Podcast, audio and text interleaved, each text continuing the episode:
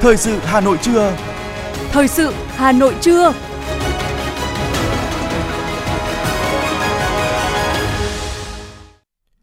Võ Nam Thu Minh kính chào quý vị và các bạn. Bây giờ là chương trình thời sự của Đài Phát thanh Truyền hình Hà Nội. Chương trình trưa nay, thứ hai ngày 27 tháng 2 có những nội dung chính sau đây. Hội thảo khoa học cấp quốc gia với chủ đề 80 năm đề cương về văn hóa Việt Nam, khởi nguồn và động lực phát triển. Trong nhiều năm qua, các nhà khoa học ngành y đã tiến hành hàng loạt công trình nghiên cứu có giá trị, mang lại hiệu quả kinh tế và ý nghĩa xã hội sâu sắc. Nhiều trường trung học phổ thông tuyển thẳng thí sinh đạt điểm IELTS 5.5. Trong phần tin thế giới có những sự kiện nổi bật, tỷ phú Elon Musk tiếp tục sa thải hàng chục nhân viên tại Twitter. Campuchia xét nghiệm những người tiếp xúc với bé gái tử vong do mắc cúm A H5N1. Và sau đây là nội dung chi tiết. Thưa quý vị và các bạn, sáng nay 27 tháng 2 tại Hà Nội diễn ra hội thảo khoa học cấp quốc gia với chủ đề 80 năm đề cương về văn hóa Việt Nam 1943-2023, khởi nguồn và động lực phát triển. Hội thảo do Bộ Văn hóa Thể thao và Du lịch, Ban tuyên giáo Trung ương, Hội đồng lý luận Trung ương, Học viện Chính trị Quốc gia Hồ Chí Minh chủ trì, phối hợp với Văn phòng Trung ương Đảng và các cơ quan liên quan tổ chức dưới hình thức trực tiếp kết hợp trực tuyến 63 tỉnh thành phố. Chủ trì hội thảo có các đồng chí Ủy viên Bộ Chính trị, Thường trực Ban Bí thư Võ Văn Thưởng, Ủy viên Bộ Chính trị, Giám đốc Học viện Chính trị Quốc gia Hồ Chí Minh, Chủ tịch Hội đồng Lý luận Trung ương Nguyễn Xuân Thắng, Bí thư Trung ương Đảng, Trưởng ban Tuyên giáo Trung ương Nguyễn Trọng Nghĩa. Cùng dự có các đồng chí lãnh đạo, nguyên lãnh đạo Đảng, Nhà nước, ghi nhận của phóng viên Như Hoa. Phát biểu khai mạc tại hội thảo, đồng chí Nguyễn Xuân Thắng, Ủy viên Bộ Chính trị, Giám đốc Học viện Chính trị Quốc gia Hồ Chí Minh, Chủ tịch Hội đồng Lý luận Trung ương khẳng định, đề cương về văn hóa Việt Nam ra đời năm 1943 do đồng chí Tổng Bí thư Trường Trinh soạn thảo đã được thông qua là một sự kiện chính trị quan trọng, tạo nền tảng cho sự nghiệp xây dựng một nền văn hóa mới. Sau 80 năm, những tư tưởng của đề cương về văn hóa vẫn còn nguyên giá trị, góp phần định hướng cho sự nghiệp xây dựng và phát triển nền văn hóa Việt Nam tiên tiến, đậm đà bản sắc dân tộc, đáp ứng yêu cầu phát triển bền vững đất nước trong quá trình hội nhập quốc tế. Hội thảo lần này nhằm tiếp tục phát huy giá trị lịch sử, giá trị thực tiễn to lớn của đề cương về văn hóa Việt Nam, đồng thời triển khai thực hiện nghị quyết đại hội đại biểu toàn quốc lần thứ 13 của Đảng và ý kiến kết luận của đồng chí Tổng Bí thư Nguyễn Phú Trọng tại hội nghị về văn hóa toàn quốc ngày 24 tháng 11 năm 2021. Ủy viên Bộ Chính trị, Giám đốc Học viện Chính trị Quốc gia Hồ Chí Minh, Chủ tịch Hội đồng Lý luận Trung ương Nguyễn Xuân Thắng cho biết. Nhìn lại chặng đường 80 năm qua, được thấm nhuần, kết tinh trong những chủ trương đường lối của Đảng, được kiểm chứng bằng những thắng lợi vẻ vang trong sự nghiệp cách mạng của Đảng và dân tộc ta. Đề cương về văn hóa Việt Nam đã tỏa sáng những giá trị cốt lõi của một văn kiện mang tầm cương lĩnh. Bản đề cương đã góp phần hình thành nên những chân lý bất diệt như văn hóa phải soi đường cho quốc dân đi, văn hóa lãnh đạo quốc dân để thực hiện độc lập, tự cường và tự chủ. Đúng như đồng chí Tổng Bí thư Nguyễn Phú Trọng đã nhấn mạnh tại hội nghị văn hóa toàn quốc năm 2021, văn hóa còn thì dân tộc còn, văn hóa mất thì dân tộc mất. Xây dựng một nền văn hóa mới lấy hạnh phúc của đồng bào, của dân tộc làm cơ sở, phát triển kinh tế và văn hóa nhằm không ngừng nâng cao đời sống vật chất, tinh thần của nhân dân trở thành kim chỉ nam soi đường dẫn lối cho dân tộc ta đi qua hai cuộc kháng chiến trường kỳ vĩ đại và trong công cuộc kiến thiết xây dựng nước Việt Nam độc lập, tự do, hạnh phúc sau ngày hòa bình thống nhất. Với 60 tham luận xoay quanh hai nội dung, giá trị lý luận và thực tiễn của đề cương về văn hóa Việt Nam, văn hóa con người Việt Nam, nền tảng tinh thần, động lực phát triển đất nước trong giai đoạn mới. Hội thảo đề cập đến giá trị lý luận và thực tiễn của đề cương về văn hóa Việt Nam, đồng thời khẳng định văn hóa con người Việt Nam là nền tảng tinh thần, động lực phát triển đất nước. Báo cáo trung tâm tại hội thảo của Ủy viên Trung ương Đảng, Bộ trưởng Bộ Văn hóa Thể thao và Du lịch Nguyễn Văn Hùng cũng nêu rõ, luận điểm văn hóa là một mặt trận được coi là tuyên ngôn của Đảng về sứ mệnh và vị thế của văn hóa, đồng thời cũng thể hiện tầm nhìn và cách tiếp cận tổng thể của Đảng ta đối với việc giải quyết các yêu cầu và mục tiêu lớn của đất nước. Trải qua 80 năm, trước những biến động không ngừng của bối cảnh lịch sử, các yêu cầu phát triển mới liên tục xuất hiện. Các lần điểm cũng như quá trình chuyển dịch từ ba nguyên tắc dân tộc, khoa học và đại chúng của nền văn hóa cách mạng vào xây dựng nền văn hóa tiên tiến đậm đà bản sắc dân tộc trong từng giai đoạn phát triển và hội nhập quốc tế của đất nước đã cho thấy giá trị và tầm ảnh hưởng lớn của đề cương văn hóa Việt Nam với vai trò là một cương lĩnh khởi nguồn cho việc xác lập và hoàn thiện tư duy lý luận về phát triển văn hóa, phát triển con người Việt Nam. Trong phiên thảo luận sáng nay, các đại biểu đã lắng nghe những tham luận chính như sự khai phá mở đường cho quá trình xây dựng lý luận văn hóa ở Việt Nam của giáo sư tiến sĩ Đinh Xuân Dũng, tham luận phát huy giá trị của đề cương văn hóa Việt Nam trong đấu tranh bảo vệ nền tảng tư tưởng của Đảng, phản bác các quan điểm sai trái thù địch trên lĩnh vực văn hóa văn nghệ của Phó giáo sư tiến sĩ Đoàn Minh Huấn, Ủy viên Trung ương Đảng, Tổng biên tập tạp chí Cộng sản. Tham luận vai trò và xu hướng chuyển đổi số trong phát triển văn hóa của Ủy viên Trung ương Đảng, Bộ trưởng Bộ Thông tin và Truyền thông Nguyễn Mạnh Hùng. Chúng tôi sẽ tiếp tục cập nhật thông tin của hội thảo đến với quý vị và các bạn trong chương trình Thời sự 19 giờ tối nay trên kênh FM 90 của Đài Phát thanh và Truyền hình Hà Nội. Cũng trong sáng nay, tại Trung tâm Hội nghị Quốc tế, triển lãm ảnh kỷ niệm 80 năm đề cương về văn hóa Việt Nam được khai mạc. Dự và cắt băng có Ủy viên Bộ Chính trị, Thường trực Ban Bí thư Trung ương Đảng Võ Văn Thưởng, Bí thư Trung ương Đảng, Trưởng Ban Tuyên giáo Trung ương Nguyễn Trọng Nghĩa, Phó Thủ tướng Chính phủ Trần Hồng Hà cùng các đồng chí lãnh đạo các bộ, tỉnh thành địa phương. Triển lãm ảnh kỷ niệm 80 năm đề cương về văn hóa Việt Nam là một triển lãm đặc biệt giới thiệu tới người xem 80 tác phẩm được bố cục thành hai phần. Các bức ảnh đen trắng là những tư liệu lịch sử quý giá được chụp và lưu trữ từ năm 1945 đến nay. Trong đó phải kể đến bản chụp toàn văn đề cương về văn hóa Việt Nam in trên tạp chí Tiên Phong số 1 tháng 11 năm 1945 ảnh về Hội nghị Văn hóa Toàn quốc lần thứ nhất năm 1946, ảnh Chủ tịch Hồ Chí Minh và các đồng chí lãnh đạo Đảng, Nhà nước với các hoạt động văn hóa nghệ thuật và văn nghệ sĩ. Phần tiếp theo là ảnh về những thành tựu trong gìn giữ, phát huy giá trị di sản, bản sắc văn hóa Việt Nam và một số hoạt động văn hóa nghệ thuật nổi bật những năm gần đây. Các tác phẩm cho thấy từ khi bản đề cương về văn hóa ra đời đến nay, các đồng chí lãnh đạo Đảng và Nhà nước đã luôn dành sự quan tâm đặc biệt đến vấn đề phát triển văn hóa. Với sự quan tâm đó và những định hướng chỉ đạo đúng đắn trong đường lối phát triển văn hóa của Đảng, văn hóa Việt Nam đã đạt được những thành tựu to lớn, góp phần vào công cuộc đấu tranh giành độc lập dân tộc và xây dựng phát triển đất nước hiện nay. Tối qua, tại sân khấu khu vực đền Bà Kiệu, không gian đi bộ khu vực Hồ Hoàn Kiếm và phụ cận, Sở Văn hóa và Thể thao Hà Nội tổ chức chương trình nghệ thuật kỷ niệm 80 năm ra đời đề cương về văn hóa Việt Nam 1943-2023.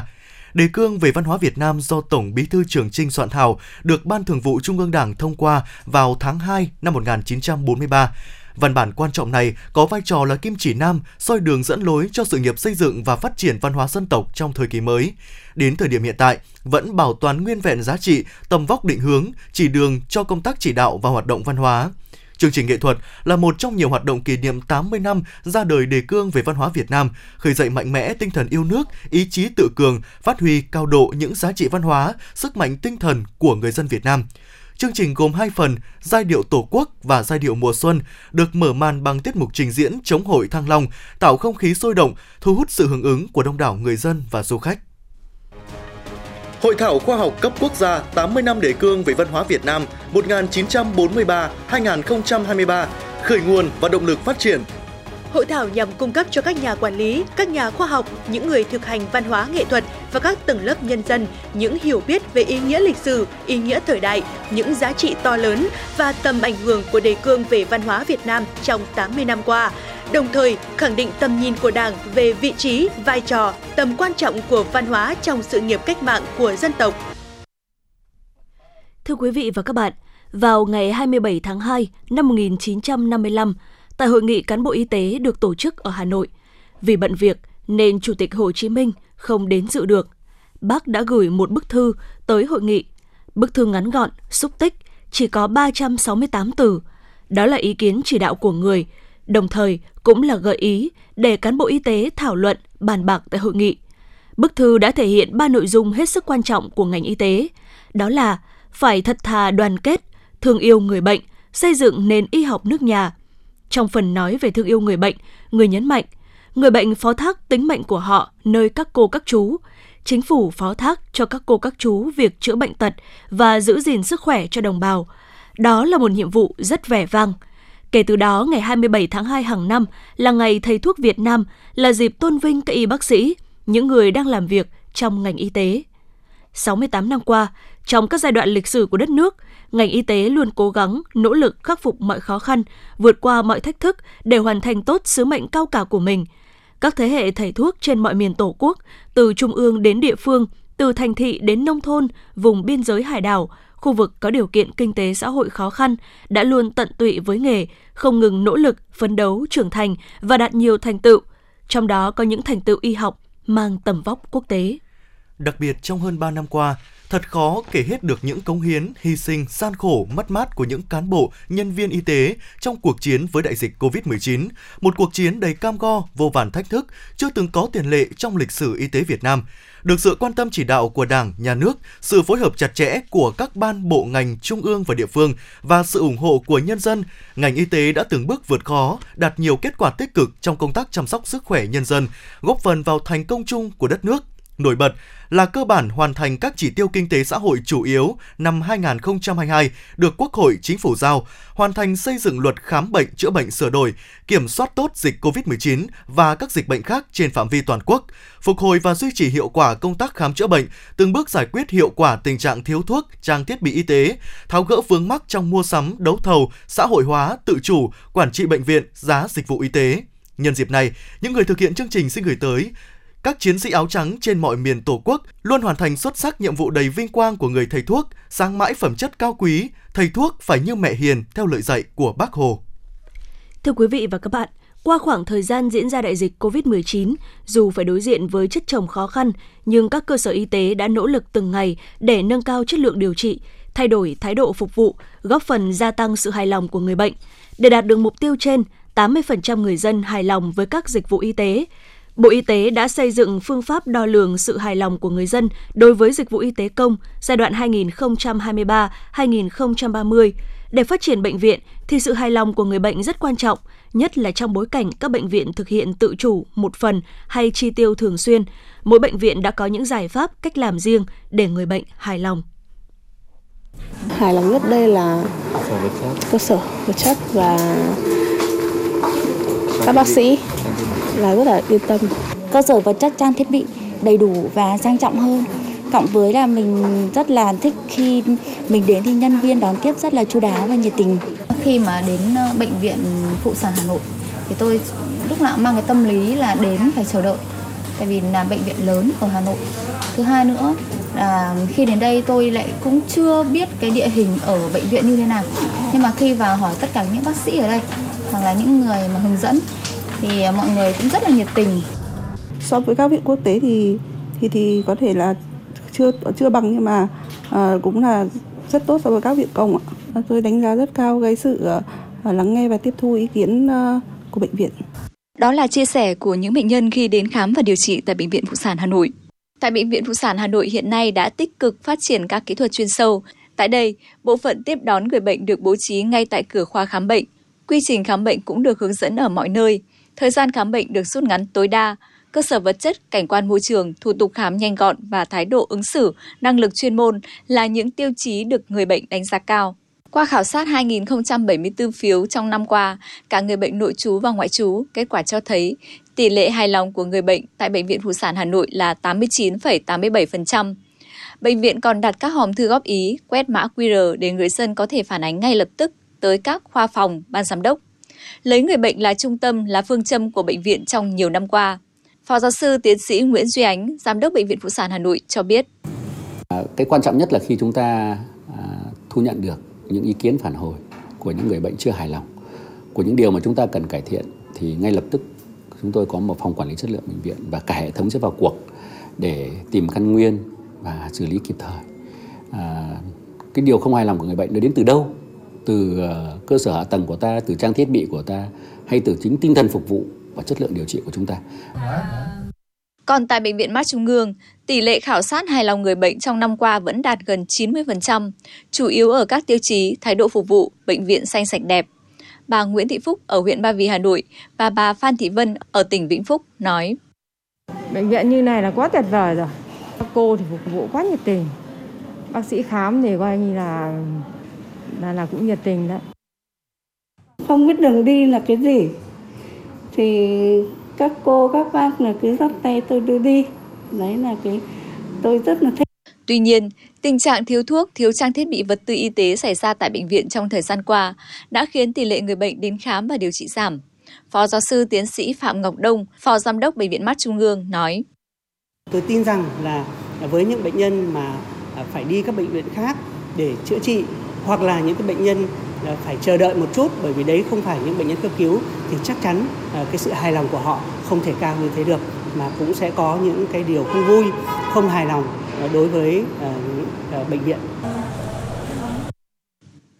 Theo Bộ Y tế, mục tiêu tăng cường sự hài lòng của người dân với các dịch vụ y tế là những chỉ tiêu quan trọng của ngành y tế. Việc đánh giá này còn giúp cơ sở y tế tìm ra những vấn đề còn khiếm khuyết để khắc phục, cải tiến chất lượng. Việc triển khai đánh giá hài lòng được dựa trên 5 nhóm chính. Ông Nguyễn Trọng Khoa, Phó Cục trưởng Cục Quản lý Khám chữa bệnh Bộ Y tế cho biết.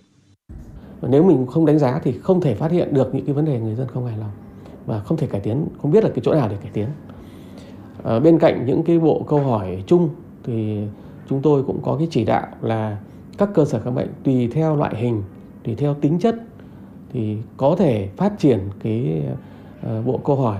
để đánh giá sâu hơn, kỹ hơn về cái quá trình người bệnh đang nằm viện, người bệnh đến khám bệnh để xem những cái đặc thù riêng như thế nào. Tập trung vào năm cái nhóm vấn đề à, để người dân sẽ đánh giá. À, nhóm vấn đề về khả năng tiếp cận dịch vụ, nhóm vấn đề về tinh thần phục vụ của nhân viên, nhóm về các cái điều kiện à, sinh hoạt rồi nhóm về chất lượng chuyên môn và nhóm về cái quy trình về tiến hành Bức tranh của ngành y cho thấy nâng cao chất lượng khám chữa bệnh được xác định là nhiệm vụ sống còn đối với sự phát triển của mỗi bệnh viện. Trong thời gian tới, Bộ Y tế sẽ tiếp tục đổi mới nâng cao chất lượng khám chữa bệnh bằng việc giảm quá tải bệnh viện, tăng cường khám chữa bệnh từ xa, thực hiện bộ 83 tiêu chí chất lượng bệnh viện. Các cơ quan chức năng cần sớm có hướng dẫn nhằm triển khai luật khám chữa bệnh sửa đổi, sớm đưa luật này vào thực hiện trong cuộc sống bằng cách ban hành các hướng dẫn xây dựng định mức kinh tế kỹ thuật, làm cơ sở cho việc xây dựng giá viện phí, tiếp tục bổ sung hoàn thiện các phác đồ, quy trình, hướng dẫn điều trị thống nhất trong cả nước xây dựng và hoàn thiện đề án đo lường sự hài lòng của người dân đối với dịch vụ y tế công, đồng thời thiết lập các diễn đàn về chất lượng để trao đổi và học tập kinh nghiệm.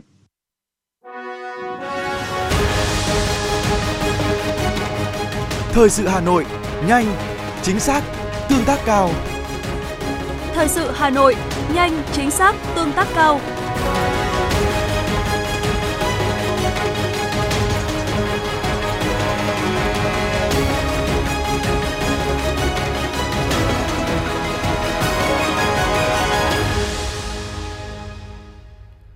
Chương trình thời sự xin được tiếp tục với những thông tin kinh tế. Thưa quý vị, theo Hiệp hội Dừa Việt Nam năm 2022, xuất khẩu dừa và các sản phẩm từ dừa đạt trên 900 triệu đô la Mỹ. Ngành dừa Việt Nam đang đứng thứ tư về tổng giá trị trên thị trường thế giới. Việt Nam cũng là nước xuất khẩu các sản phẩm từ dừa lớn thứ tư trong khu vực châu Á Thái Bình Dương. Cả nước hiện có 90 doanh nghiệp xuất khẩu sản phẩm từ dừa, trong đó có 42 doanh nghiệp đã xuất khẩu những sản phẩm chế biến sâu với định hướng phát triển chuỗi giá trị bền vững từ vùng trồng, đầu tư công nghệ chế biến sâu, thì giá trị xuất khẩu dừa và các sản phẩm từ dừa của nước ta hoàn toàn có thể vượt con số 1 tỷ đô la Mỹ trong vòng 2 năm tới.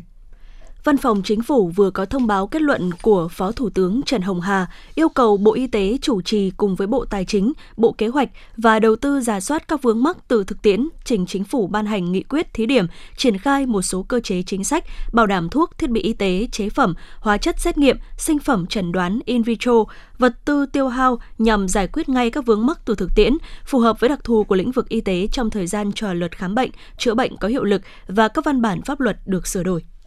Cục Đăng kiểm Việt Nam đặt mục tiêu chính thức thực hiện miễn kiểm định lần đầu đối với ô tô mới từ mùng 1 tháng 7 năm 2023, chia làm hai giai đoạn thực hiện, dần dần hướng đến việc chủ xe không cần đưa phương tiện đến cơ quan đăng kiểm để dán tem kiểm định. Theo đó, các phương tiện được áp dụng miễn kiểm định lần đầu trong thời gian 1 năm tính từ năm sản xuất, không thu giá dịch vụ kiểm định, tức thời gian lưu kho của một phương tiện để được miễn kiểm định tối đa được 23 tháng.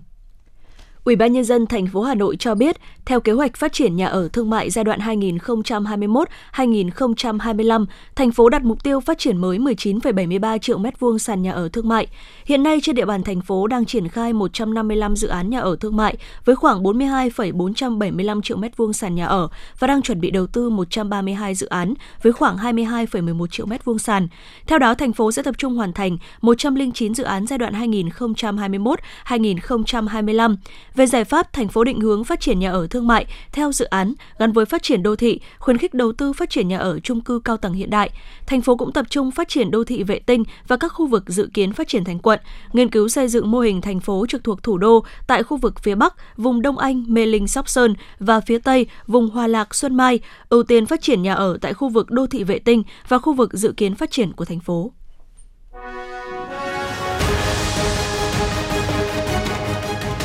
FM 90 cập nhật trên mọi cung đường. FM 90 cập nhật trên mọi cung đường.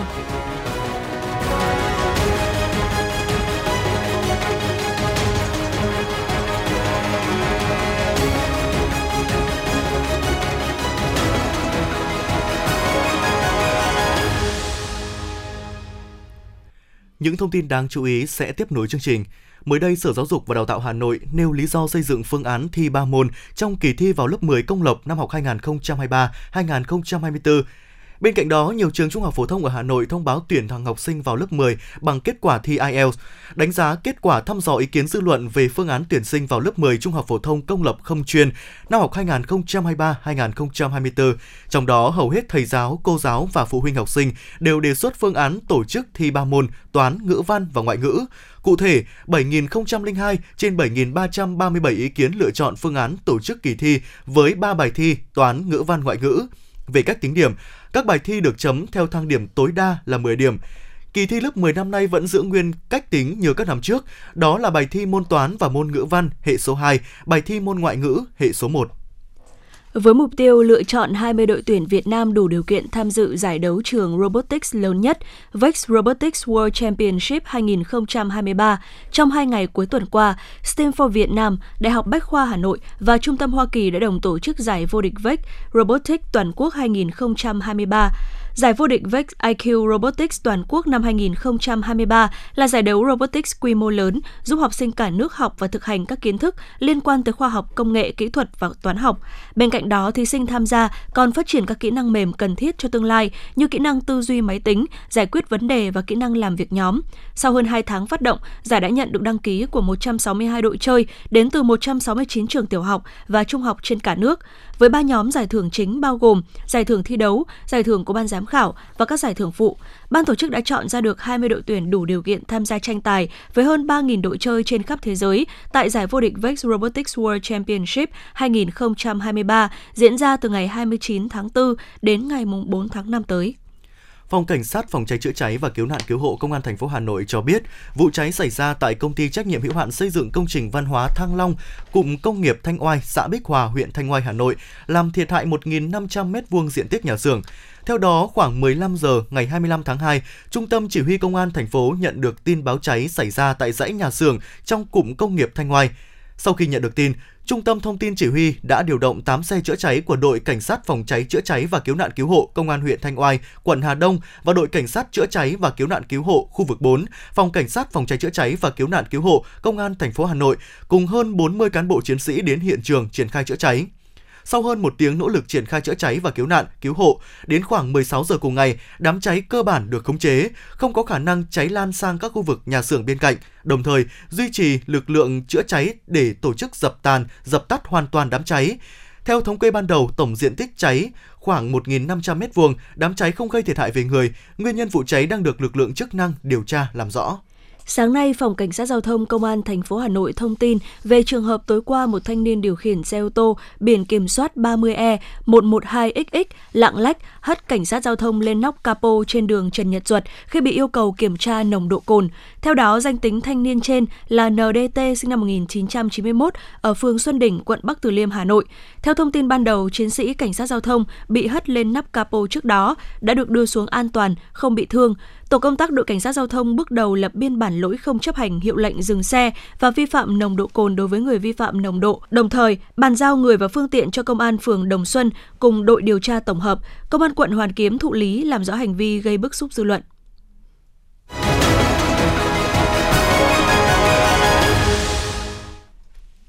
Quý vị và các bạn đang nghe chương trình thời sự của Đài Phát thanh và Truyền hình Hà Nội. Phần tin thế giới sẽ tiếp nối chương trình.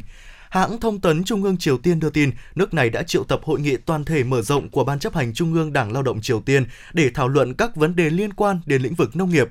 Hội nghị do nhà lãnh đạo Triều Tiên Kim Jong-un chủ trì được tổ chức đánh nhằm đánh giá những thành tiệu chính đạt được trong năm qua trong các chương trình phát triển nông thôn và quyết định về những nhiệm vụ quan trọng trước mắt và những nhiệm vụ cấp bách phát sinh trong giai đoạn phát triển kinh tế quốc gia hiện nay, cũng như những cách thức thiết thực để thực hiện nhiệm vụ.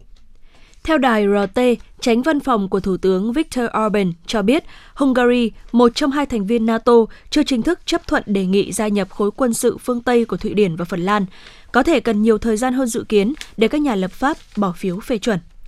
Liên minh cầm quyền của Nepal đã rơi vào tình cảnh hỗn loạn sau khi Thủ tướng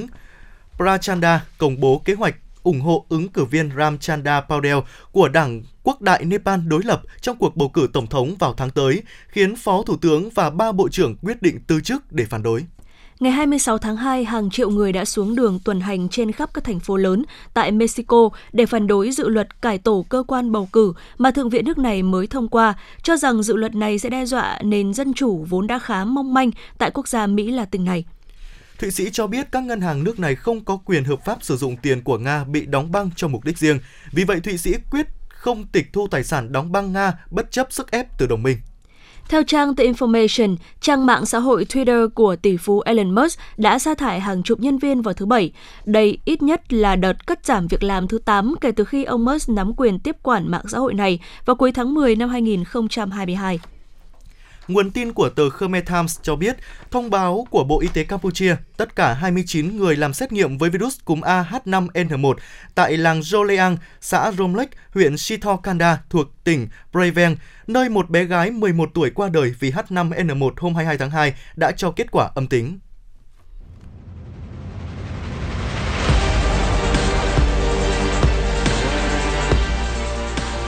Bản tin thể thao Bản tin thể thao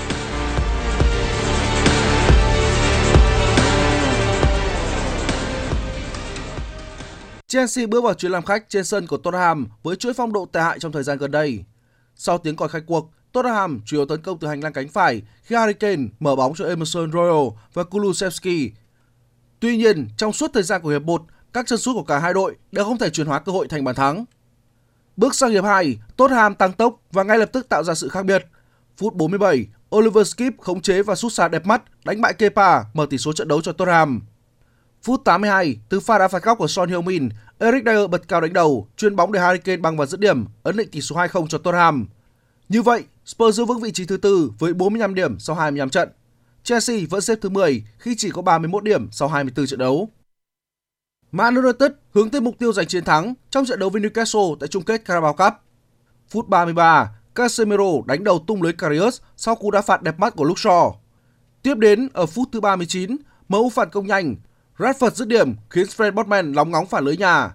Bước sang hiệp 2, MU chơi lùi sâu phòng ngự phản công khiến Newcastle bế tắc. Họ cũng có một loạt tình huống phản công nguy hiểm nhưng đều không thể tận dụng. Dù vậy, chiến thắng 2-0 là quá đủ để MU giành chiến thắng. Đây là danh hiệu đầu tiên của Man United dưới thời huấn luyện viên Erik ten Hag, đồng thời chấm dứt chuỗi gần 6 năm liên tiếp trắng tay trên mọi đấu trường. Đài khí tượng thủy văn khu vực đồng bằng Bắc Bộ dự báo, hôm nay thành phố Hà Nội nắng, thời tiết ấm áp, nhiệt độ cao nhất phổ biến từ 22 đến 24 độ C, riêng khu vực trung tâm thành phố 23 đến 25 độ. Trạng thái thời tiết nêu trên tại Hà Nội còn duy trì đến ngày 28 tháng 2. Do ảnh hưởng đợt không khí lạnh tăng cường yếu tiếp theo nên từ ngày 1 đến ngày 4 tháng 3, thành phố Hà Nội mây thay đổi, không mưa, gió đông bắc cấp 2 cấp 3, thời tiết rét về đêm, và sáng sớm, nắng ấm về trưa và chiều, nhiệt độ có xu hướng tăng, mức thấp nhất từ 13 đến 16 độ, cao nhất từ 23 đến 26 độ. Những ngày sau đó Hà Nội không mưa, nắng ấm, các nơi còn lại của miền Bắc đêm nay không mưa, ngày mai nắng, thời tiết rét, vùng núi rét đậm. Từ ngày 28 tháng 2 đến ngày 8 tháng 3, miền Bắc mưa vài nơi, tiếp tục rét về đêm và sáng. Quý vị và các bạn vừa nghe chương trình thời sự của Đài Phát thanh và Truyền hình Hà Nội, chỉ đạo nội dung Nguyễn Kim Khiêm, chỉ đạo sản xuất Nguyễn Tiến Dũng, tổ chức sản xuất Xuân Luyến. Chương trình do biên tập viên Thủy Chi, phát thanh viên Võ Nam Thu Minh cùng kỹ thuật viên Quang Ngọc phối hợp thực hiện. Xin chào và hẹn gặp lại.